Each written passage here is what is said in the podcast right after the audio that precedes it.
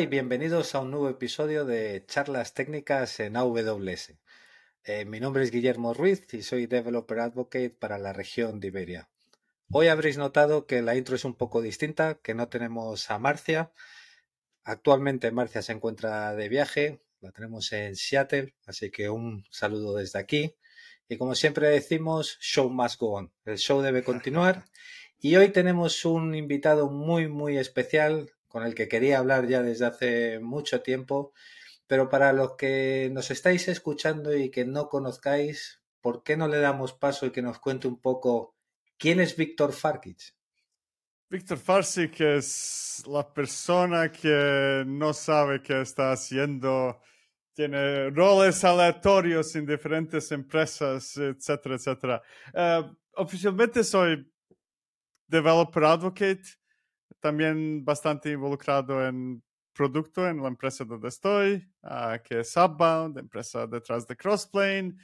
Um, y eso, es que eh, la mejor descripción es como, imagínate un niño que le das juguete y después de nada se cansa de este juguete y necesita otro juguete. Mientras... Más o menos, esta es la mejor descripción que, que tengo de, de, mí mismo. Pensé que me ibas a decir el que coge el juguete, lo revienta, ve cómo funciona, cómo no, y llama burro, pasamos al, al otro. Nadie sabe qué hace con juguete, pero sabes que tienes que comprar o traerle otro dentro de nada. Que se cansa muy rápido. Tal cual. Oye, tú, tú eres serbio, pero vives en Barcelona. Vivo en Barcelona, exacto. Porque Barcelona, en comparación con donde tú estás, tiene mar. Qué buenas montañas. Pero llevas, ¿qué llevas? ¿Unos 20 años allí ya? Llevo desde el año 2000, 20, 20 y pico años, sí. ¿Qué te he venido, Sí, he venido a, eh, estuve invitado por Universidad de Barcelona a dar unas, uh, unas charlas, unas, unas charlas en la universidad, universidad. Me gustó Barcelona, clima, ciudad grande, mar. Uh -huh. eh, tenía que volver a mi casa pero solo porque he llegado con un carry-on solo. Con, con, uh, con, con, maleta pequeña. Tenía que volver por, por maleta más grande y, y, he vuelto a Barcelona dentro de nada y me he quedado aquí. Alucinante. Has, comentabas que, porque es curioso, Outbound está detrás de Crossplane. De, para el que no lo sepa, Crossplane salió como una alternativa. Eh, si no lo sepas, Vamos a tener unos problemas allí. A ver, a ver, a ver. Bueno, Crossplane eh, se supone que salió para cubrir ciertos gaps y limitaciones que nos encontramos con temas de infraestructura como código, como puede ser HashiCorp en la parte de Terraform, en el que cubría ciertos gaps y yo sí que he visto cierta cierto adoption, adopción en la industria, gente cada vez utilizando más, pero, ¿cómo acabaste en Upbound? ¿Cuál ha sido tu recorrido para llegar a una empresa uh, así? Rec recorrido. Uh, yo est estuve trabajando con Crossplane desde casi primeros días. Es uno uh -huh. de los proyectos que, que, me gustó mucho y uno de los proyectos que pienso, uh, pensaba en esta época y sigo pensando que tiene mucho futuro. Es, es uno de los pocos proyectos que, según mi punto de vista, están, no está solo mejorando algo sabes, un cambio pequeño sobre lo que estás haciendo, pero está cambiando drásticamente la manera como, uh -huh. como vemos ciertas cosas y cómo trabajamos. Y como he acabado en Upbound, uh, he llamado a CCO y le he dicho, tío, yo voy a trabajar aquí. Te estoy avisando para que sepas que a partir de ahora yo estoy trabajando en tu empresa. Joder. Mira, esas son de las mejores entrevistas, ¿no? El llamar directamente y decir, oye, que sepáis que, que voy. Sí, es que yo tengo cierta ventaja que mu muchas cosas que hago son públicas, gente me conoce. Uh, los de Upbound me conocían, no necesariamente de modo hemos ido a tomar gin and tonic, pero me conocían y bueno, era es relativamente lo, fácil. Eso es lo bueno de, de, tener un portfolio público, que la gente vea los proyectos, cómo trabajas, tu Git, tu LinkedIn para, En cambio, por ejemplo, en, en, AWS ya sabes que tenemos este loop de entrevistas que llegas al final y es un loop de 5 o 6 más ejercicios tal, que a veces se hace un poco largo, aunque también es cierto que sirve para filtrar bastante a, a quién se ficha y a quién no. Exacto. Pero entiendo que teniendo un perfil tan público tienes casi todo el recorrido hecho, ¿no? Así es como hablo, así me expreso, si te gusta bien, si no, a, otro proyecto. Sí, incluso yo iría tan lejos para decir que para cualquiera, especialmente para los más jóvenes, hacer algo en público es la parte clave para su carrera. Y cuando digo público, no necesariamente digo eh, tienes que ir a conferencias, dar charlas o YouTube o lo que sea. Digo, vale, contribución a un proyecto open source que te hace, que, que resulta en tener algo público es probablemente más importante que cualquier cosa que puedes inventar en tu CSV y nadie puede verificar.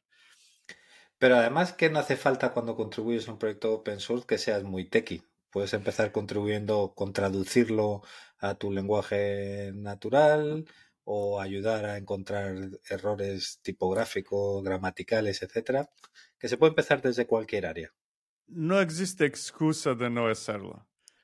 Tenía bastantes conversaciones de, en, eh, en, esta dirección que, oh, yo sí, yo me gustaría hacer, pero uh, no sé quién, no sé cuántos. Y lo que has dicho es cierto, es que cualquier puede contribuir. Es, si esto es corregir documentación uh, por temas ortográficos o uh, hacer nueva feature que nadie ha visto antes.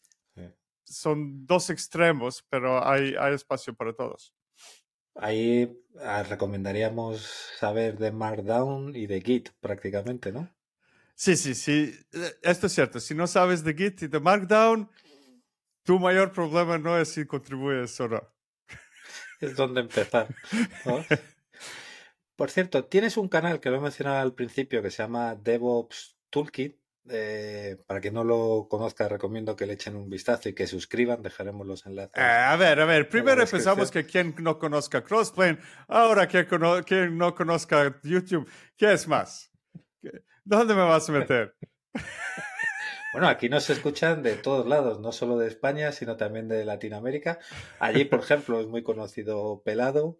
Aquí, el conocido eres tú, ¿no? Pero, ¿qué te llevó a montar un canal como DevOps Toolkit? Ah, respuesta no es necesariamente por DevOps Toolkit, porque lo que voy a decir ha, aplicado a cosas antes de YouTube, pero desde hace bastante tiempo mi motivación uh, se ha creado después de ser harto de leer artículos y cosas así que siempre acaban con depende de tu caso. Nadie quiere ofender a nadie, nadie quiere decir nada mal uh, aparte de bien. Y, yo quería cambiar esto. Quería tener material. Antes eran blogs, uh, ahora son YouTube, donde de verdad voy a decir qué es lo que pienso sobre cierto tema, ¿no? Y mayoría de vídeos acaban así. Estos son pros y cons. Bien, bien, bien. Hostia, esto no, por favor. A mí es una de las cosas que me ha gustado de tu canal, porque huyes de lo políticamente correcto y te centras en, real, en lo que realmente funciona y lo que no. Y esa transparencia yo creo que a mí por lo menos me engancha, porque ya sabes que muchas veces hay gente que está cortada por el mismo patrón, no se sale de, de lo, del estatus o de lo establecido y tener canales de referencia donde podamos ver, coño, pues esto no lo puedes utilizar cuando quieres escalar porque tienes estas limitaciones, tal, me parece muy, muy interesante. Hombre, tengo varios, bastante, varios, más de uno al mes de las empresas que me llaman y normalmente la conversación empieza con, ¿Recuerdas este, e, este material que has publicado sobre nuestro producto hace medio año? Vale, ahora quiero decirte que hemos arreglado todas las cosas. Gracias por, por recomendación. ¿Puedes mirarlo otra vez y decirme qué, qué, es, la, qué es la nueva, la nueva funcionalidad, ¿no? Ah, Exacto. ¿Alguna vez haces un review backwards de mirar, oye, pues esto lo publiqué hace seis meses, a ver cómo ese producto ha evolucionado, si ha mejorado los bugs, etcétera? Sí, sí. Normalmente no medio año, pero digamos un año después, Ah, sí. Ah, sí, hay, hay varios. ¿Algún Algu- proye- algunas veces, algunas veces, no sé si has visto video about, ah, sobre Flux. Es- en video sobre Flux empieza como, eh, la cosa que he publi- publicado hace dos semanas no vale. He quitado este video. Ahora es otra cosa. Eso, ¿A qué proyecto te ha llamado más la atención que hayan mejorado, que empezases diciendo no me termina de convencer y de repente hayas dicho, ahí va, lo que ha mejorado esta gente en este tiempo? Ah, hombre, hay, hay bastante. ah, no necesariamente. Bastante de ellos ah, no acaban siendo videos. Ah, bastante de ellos me con- contactan. Yo paso un tiempo con su proyecto, no sé qué, les explico. ah, y llegamos a acuerdo. Mira, si, si, yo repito esto en público, os voy a hundir. Pero, ¿qué os parece si trabajáis en esto y hacemos algo medio año después? Ah, esto es bastante común con, eh, con startups Ajá. y muchos de ellos son de Israel. No sé qué está pasando en este país, pero tienen startups. Hombre, ah, de Tech no sé ni cuántos. Sí, sí, bastante. Ujú. Sí, por ejemplo, Commodore es uno de, de ellos, eh, Robusta, ah, unos Interesante. cuantos.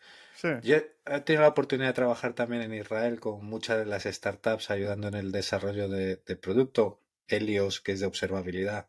Oh, ya los conozco, sí. Sí, con un poco de suerte en el Summit de Israel, que será a finales de, de este mes de mayo. eh, he quedado con Eli Cohen, que es uno de los fundadores, para ver cómo evoluciona el producto desde la última vez que lo vimos en la CubeCon de, de Valencia hace un, hace un año. Pero es interesante, el mundo tech y startup en Israel, eh, al final siempre se ha considerado la nación tecnológica. Hay otros países que están intentando replicar, pero es tal la innovación y la velocidad de creación de nuevas empresas que sorprende bastante. ¿eh? Hombre, es fácil reproducir esto. Tienes que mandar todos los informáticos a mil y dos años primero. Eso es cierto. No, no, eh, parece una tontería, pero yo recuerdo en CSC, en Computer Science Corporation, hará ya como 10, 11 años, uno de mis grandes jefes europeos era mitad argentino, mitad israelí, y todo lo que sabía de telecomunicaciones y tecnología lo había aprendido en el ejército. No, no, sí, sí, yo, yo, yo, yo he dicho en serio, no parte de que manda todos de, de España a Mili, pero sí, es como tener dos años de práctica cada día antes de, de empezar trabajo de verdad. Yo creo que es, in- es interesante. Lástima que en muchos países eso todavía no esté establecido. También ellos tienen su propia particularidad como, como país y, y los conflictos que tienen alrededor, ¿no? Quería retomar un, un tema de, de lo que hablamos en, tú y yo coincidimos en el DevOps Day de Cáceres hará ya varias semanas eh, y estuvimos hablando de muchos temas, entre ellos la diferencia que hay en el mundo de los desarrolladores, dependiendo si vienes de la parte software o de la parte infraestructura, ¿no? Parece como que en la parte de software está todo muy bien definido, frontend, backend, full stack, pero cuando nos metemos en, en infraestructura se abre un abanico que parece la jungla, ¿no? Tienes el DevOps, el SRE, Site Reliability Engineer, el de seguridad que quiere tener su protagonismo, DevSecOps, el SysOps. Eh, eh, ¿Qué es lo que ocurre? ¿Qué es lo que está ocurriendo en este área? Bueno, ahora luego entraremos a hablar un poco más, pero ahora hablamos de Platform Engineering, ¿no? Ahora como hay que volver a cambiarle el nombre.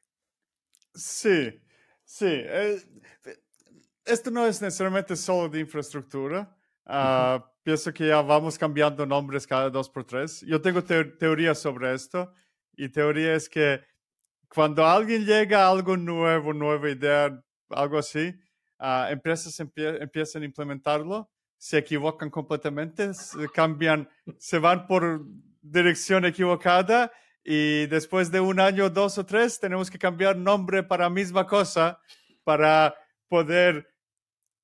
¿sabe? E- EBS, Sí. no sé si te recuerdas en su época, Esto, esto conceptualmente es mismo como microservicio.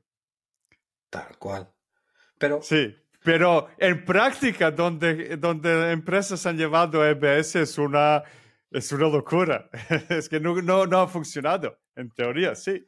Bueno, y con todos estos nombres, el hype que se tiene de moderno tal, al final siempre lo asocian a, al chico cool de la compañía, al de pago más que al resto. Eh, yo creo que se va cambiando en principio cuando realmente la funcionalidad no deja de ser una evolución de lo que llevamos haciendo 20 años. Solo que ahora tenemos automatización, ¿no? Y herramientas que nos ayudan.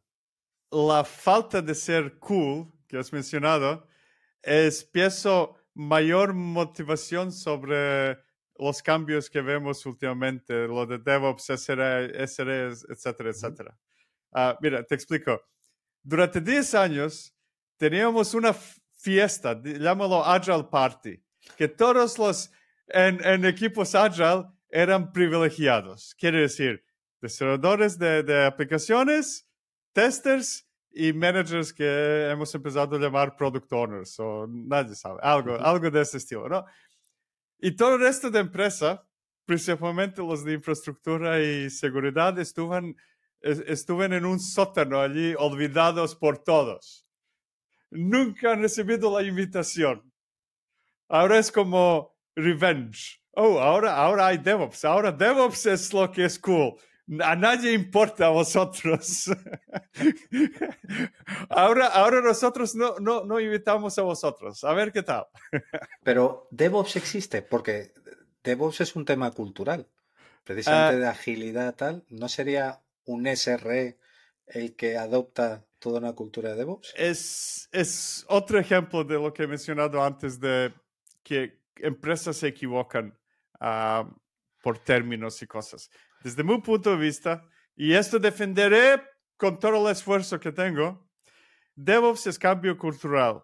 La idea, la, la motivación primaria detrás de DevOps es crear equipos autosuficientes. En vez de que tú, tú escribes un poco de JavaScript, lo mandas a otro equipo que hace build, eh, lo- ellos lo mandan a otro e- equi- equipo que lo despliega, etcétera, etcétera, etcétera.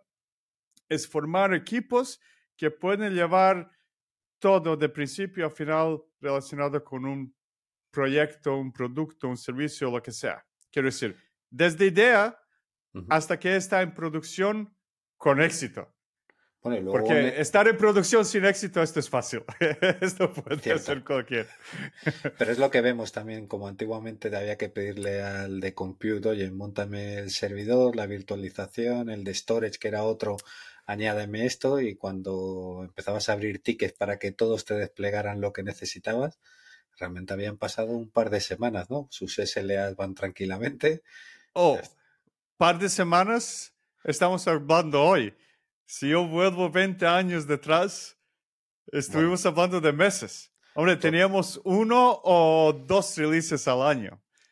Y Bueno. cuando tienes, cuando necesitas servidor, ni te hablo. Se hace Eh, una justo. petición. Sí, Eh, to- hay que comprar una orden de compra, 90 días mínimos, llega, hay que cablearlo, montarlo, hay que instalar la hipervisora. Sí, totalmente. Sí, la verdad que afortunados aquellos que han empezado en este sector hoy en día, donde ya tienes herramientas, que aún queda mucho por hacer, pero bueno, por lo menos hay un recorrido bastante.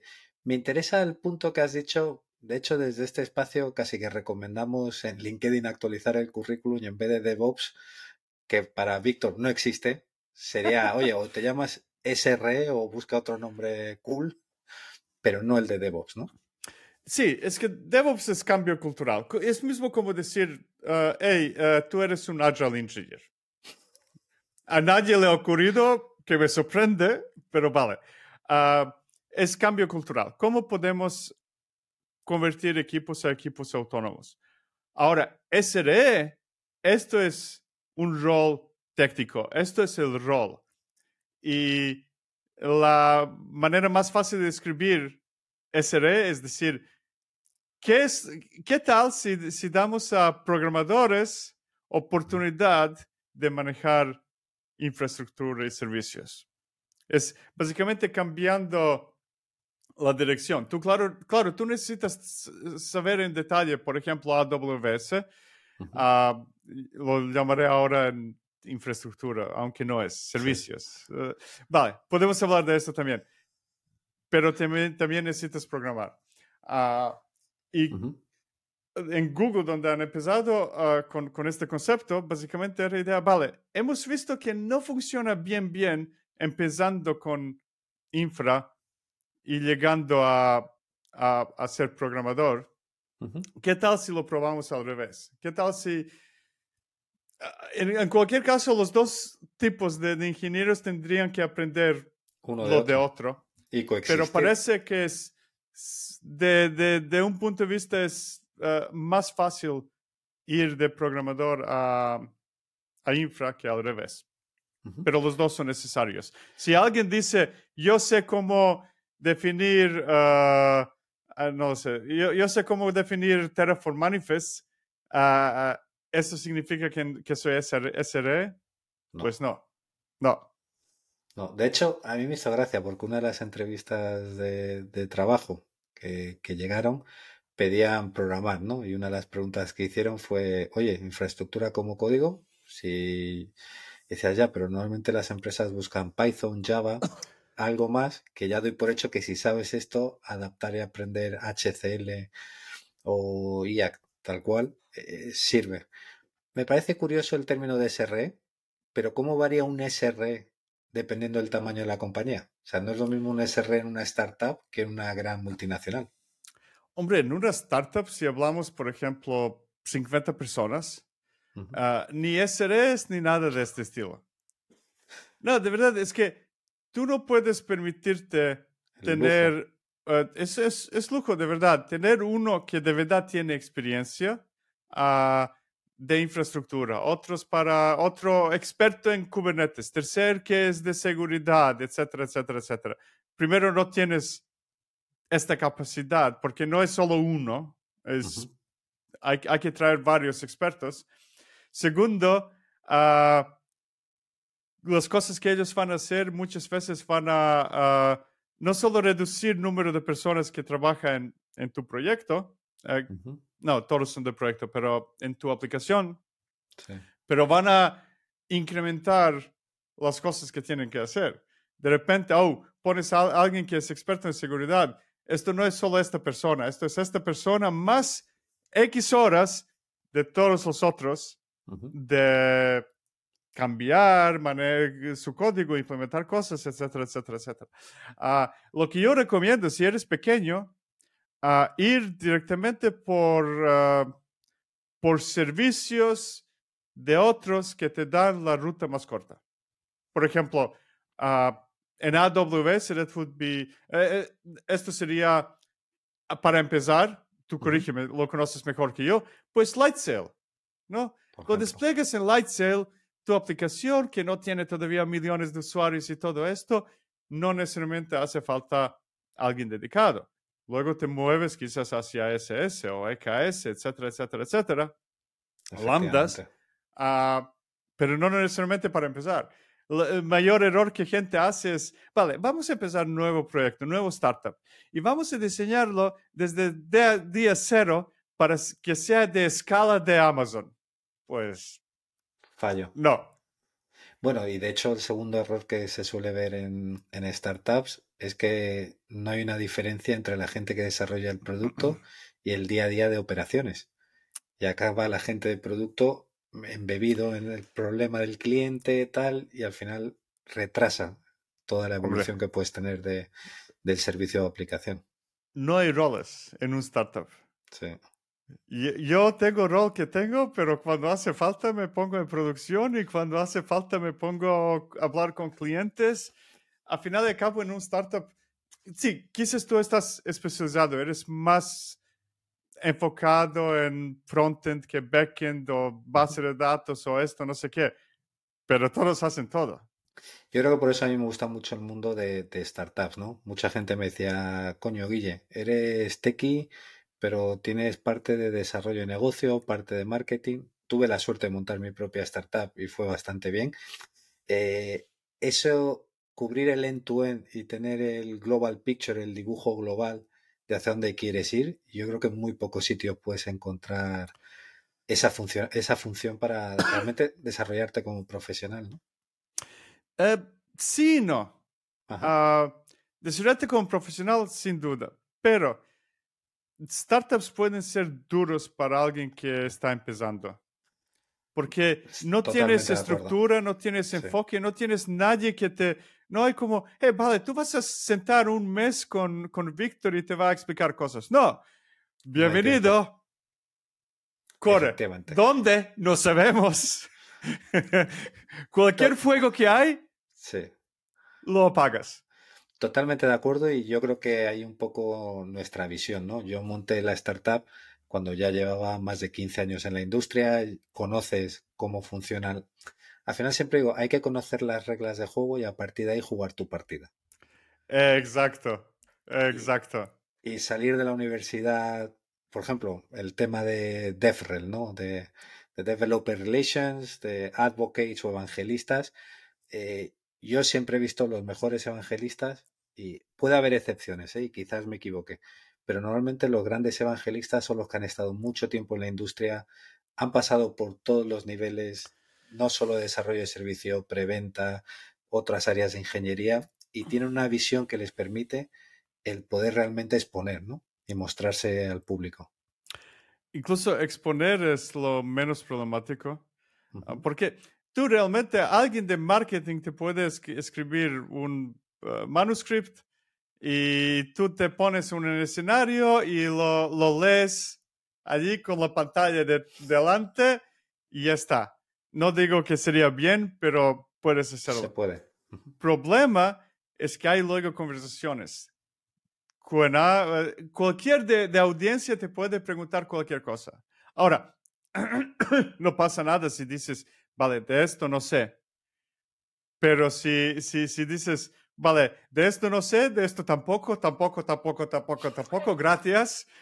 Ah, y preguntas pueden ser bastante mm, aleatorias. Y de todos y luego, Y luego no, no acaba allí, porque luego acaba tu sesión, te pones en, en un pasillo, no sé qué, y viene otra gente de hablar contigo, ¿no? Tienes que tener un, yo diría que, no sé si existe esta expresión en castellano de uh, T-shaped. Uh, quiero decir, tú estás especializado en algo. Por ejemplo, en tu caso ahora sería AWS, ¿no? Y esto, esto sería esta parte vertical. Pero tienes que saber, tienes que tener cierto conocimiento, cierta experiencia. No conocimiento, conocimiento se puede leer. Experiencia a nivel horizontal y decir, vale, Ah, mira, yo ahora te puedo explicar uh, de Crossplane, pero también directamente o indirectamente esto está relacionado con Kubernetes, está relacionado con controladores, está relacionado con AWS, está relacionado con bastantes cosas. Bueno, has dicho experto en AWS, entré hace unos meses en la compañía, todavía me estoy poniendo al día, hay más de 200 servicios como intentar coger esos 20 que necesito para mi día a día y para poder desarrollar con, contenido. Pero sí que es cierto que, que se nota cuando hablas con una persona el tipo de experiencia que ha traído, ¿no? Yo siempre recomiendo coger los proyectos que nadie quiere, porque son los que te van a enmarronar y donde vas a tener las mejores lecciones aprendidas. Eh, eso sí, sin llegar a desesperarse tampoco. Yo he pasado por varios roles, muchos. Eh, vuelvo a este tema de juguete niño que se cansa. Ah, y pienso que el rol que me ha ayudado más uh, era cuando, cuando he pasado un rato como professional services, consulting. Ah, no hablo de consulting tipo me quedo con cliente medio año, año, pero hablo de, eh, vale, tú te vas ahora con, con ellos, te pasas una semana nomás, les vas a ayudar en no sé qué.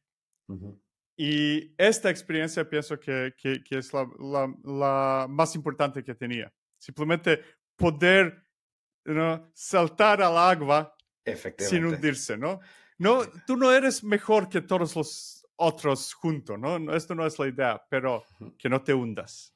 Sí, bueno, yo siempre he puesto el símil de te tiran a los tiburones y sales vivo. Eso es, eso al final es. Búscate la vida. Sí. Eh, ¿Cómo aplicarías todo esto que estamos hablando de, la experiencia de un desarrollador, SRE, DevRel, etcétera, con los proyectos de transformación? porque una parte es hacer la evangelización, pero hay muchas veces que el rol implica ser parte de esa transformación dentro de una compañía.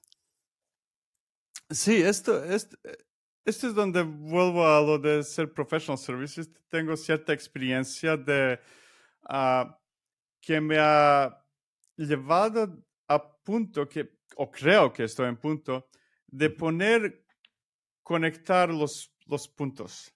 Quiero decir, esto es lo más difícil, pienso. Que, que, tú, que tú sabes de detalle Node.js o AWS o esto, está bien pero hay mucha, muy poca gente y allí donde fallan estas transformaciones de poder ver la, la imagen global, ¿no? global uh, y poder adivinar uh, qué es el próximo paso. Y, y, esto es lo más difícil porque todos se centran en uh, la visión. Quiero decir, oh, nosotros tenemos que convertirnos a ser como Amazon. Vale, me, me parece bien ahora hemos definido dónde, dónde, tú quieres estar en cinco años o diez años, ¿no? Ahora, saber qué es el, sabiendo qué es el destino, que es lo más fácil, saber qué es el próximo paso. ¿Cómo llego? Exacto, que va a producir cierto resultado para que tú no, no dejes de hacerlo, uh, pero no te va a llevar a diferente camino, etcétera, etcétera. Esto es lo difícil. Porque su, siempre, siempre fácil es decir, vale, solución de todo es Kubernetes.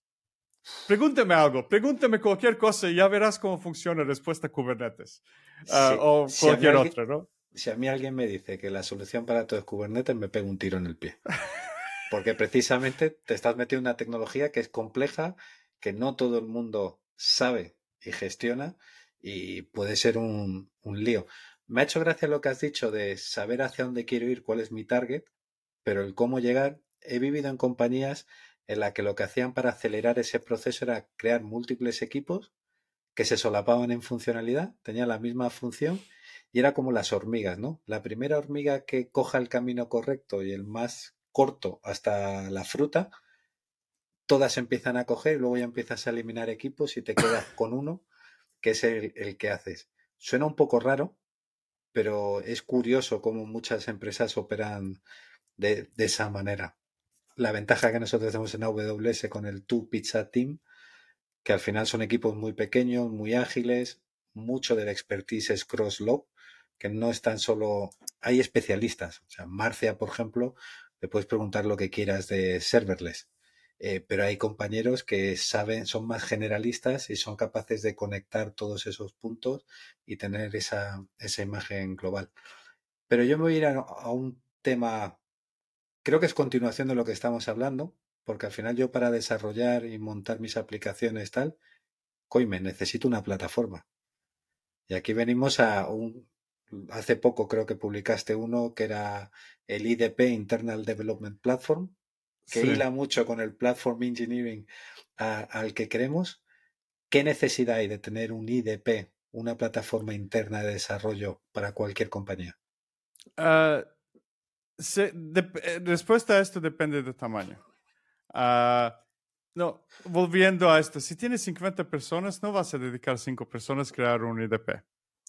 Pero si estamos hablando de, de empresas más grandes, uh, hay dos grandes dificultades que, que ellos tienen. Uh, primera es que uh, si quieren que gente es más autónoma, no pueden decir, oh, mira, si quieres ser más autónomo, aquí es acceso a Kubernetes directo, aquí es acceso a AWS directo, aquí es Terraform, aquí es uh, lo que sea para seguridad, etcétera, etcétera, etcétera. Y razón es bastante sencilla de explicar. Estos, estas herramientas son diseñadas para cierto nivel de expertise para cierta persona. Quiero decir, la mayoría de, empresas, de, herramientas de seguridad son diseñadas para un ingeniero de seguridad.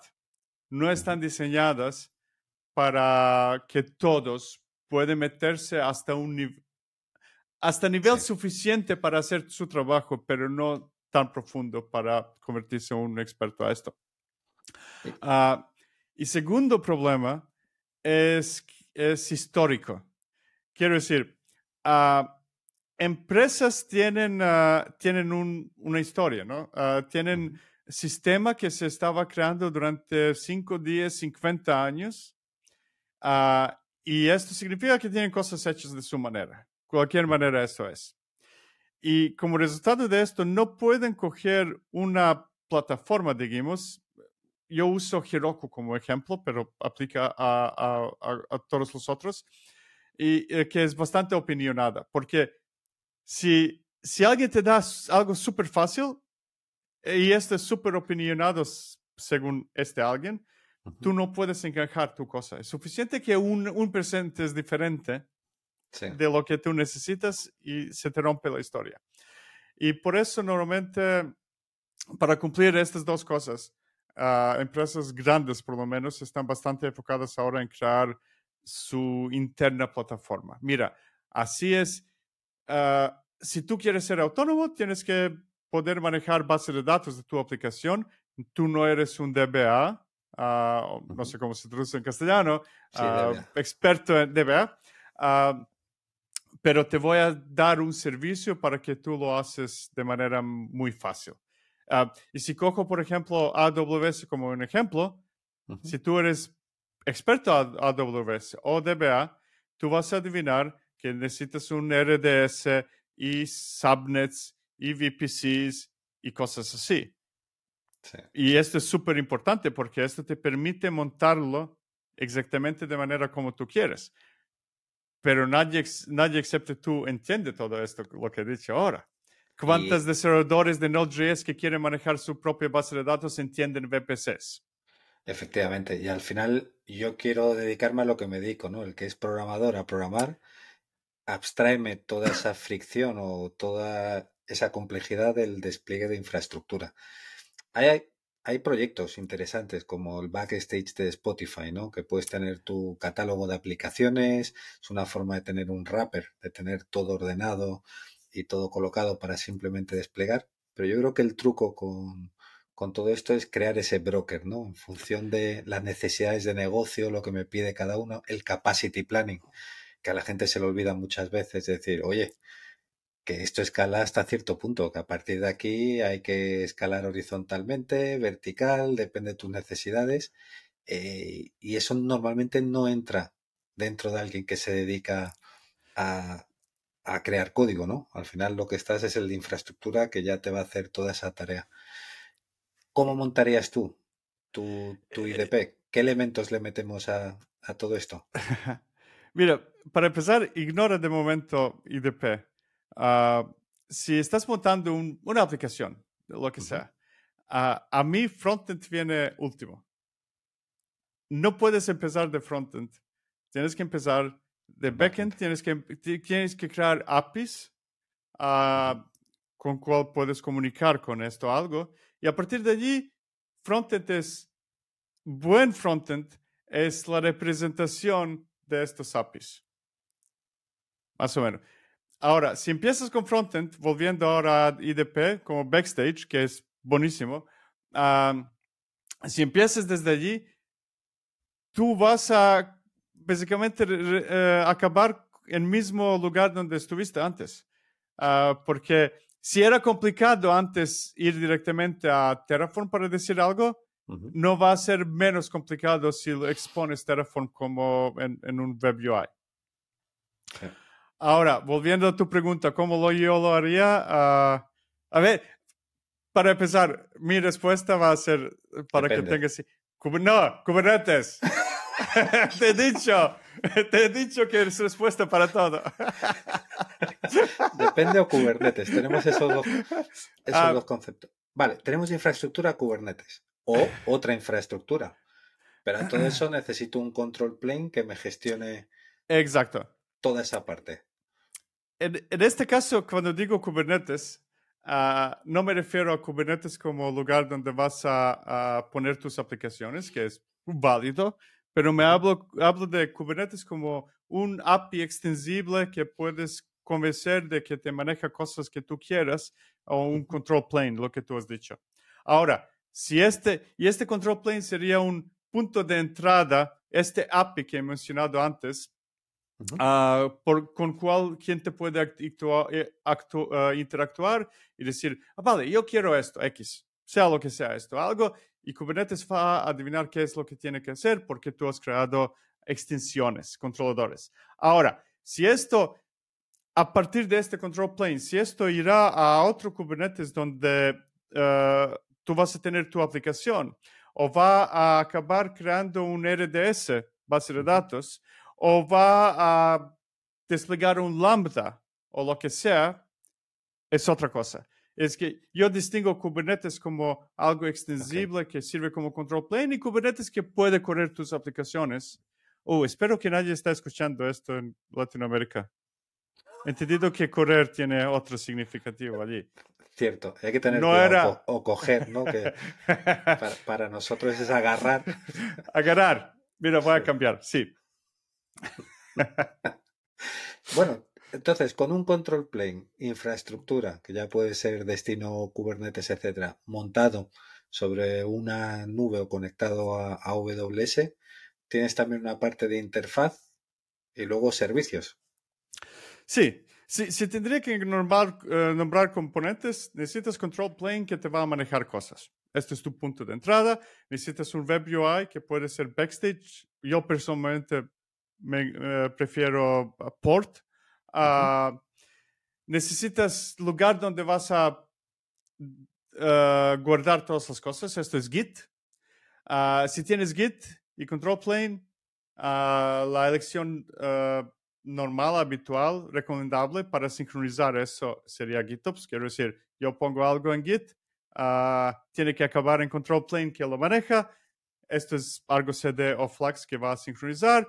Y última cosa que necesitas, hablo ahora de mínimo mínimo, es uh, lo que en inglés uh, llamo one-shot actions. Quiero decir, acciones que se van a ejecutar una sola vez cuando haces algo. Estos serían pipelines tipo GitHub Actions, Jenkins, etcétera, etcétera, etcétera. Cualquier.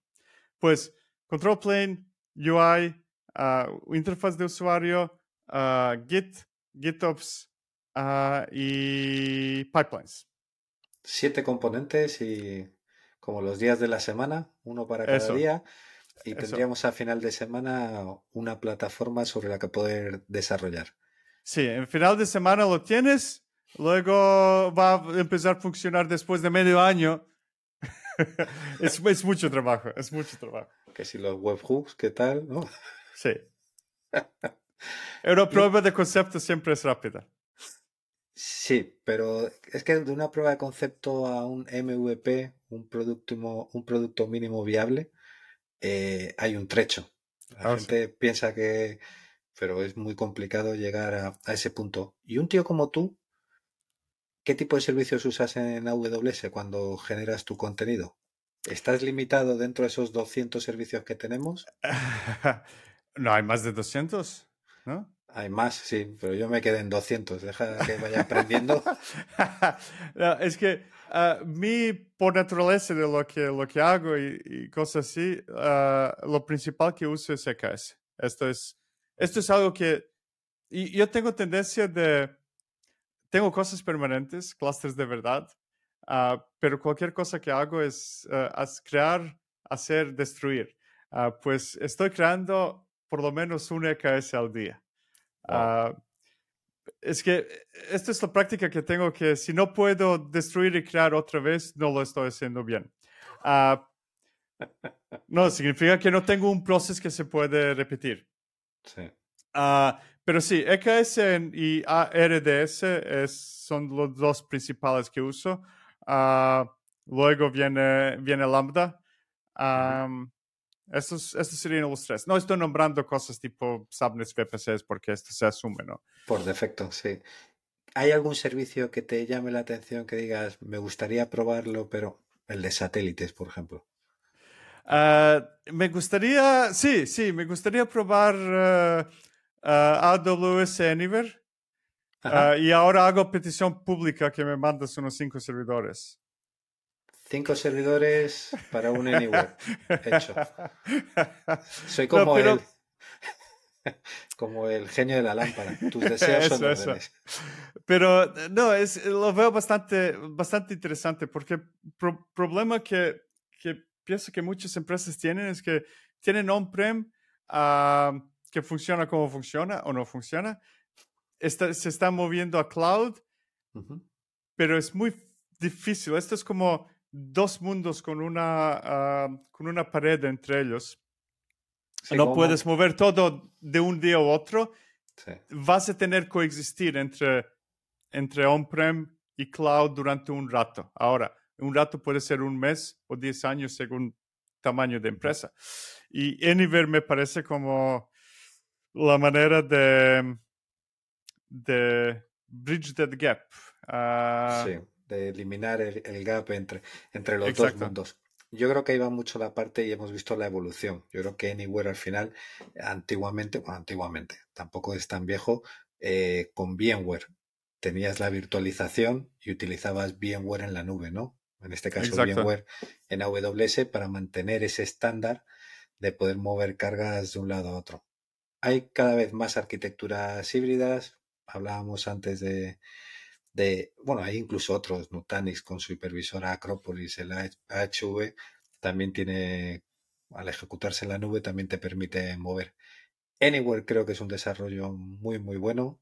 Yo sé que me acabas de pedir cinco servidores.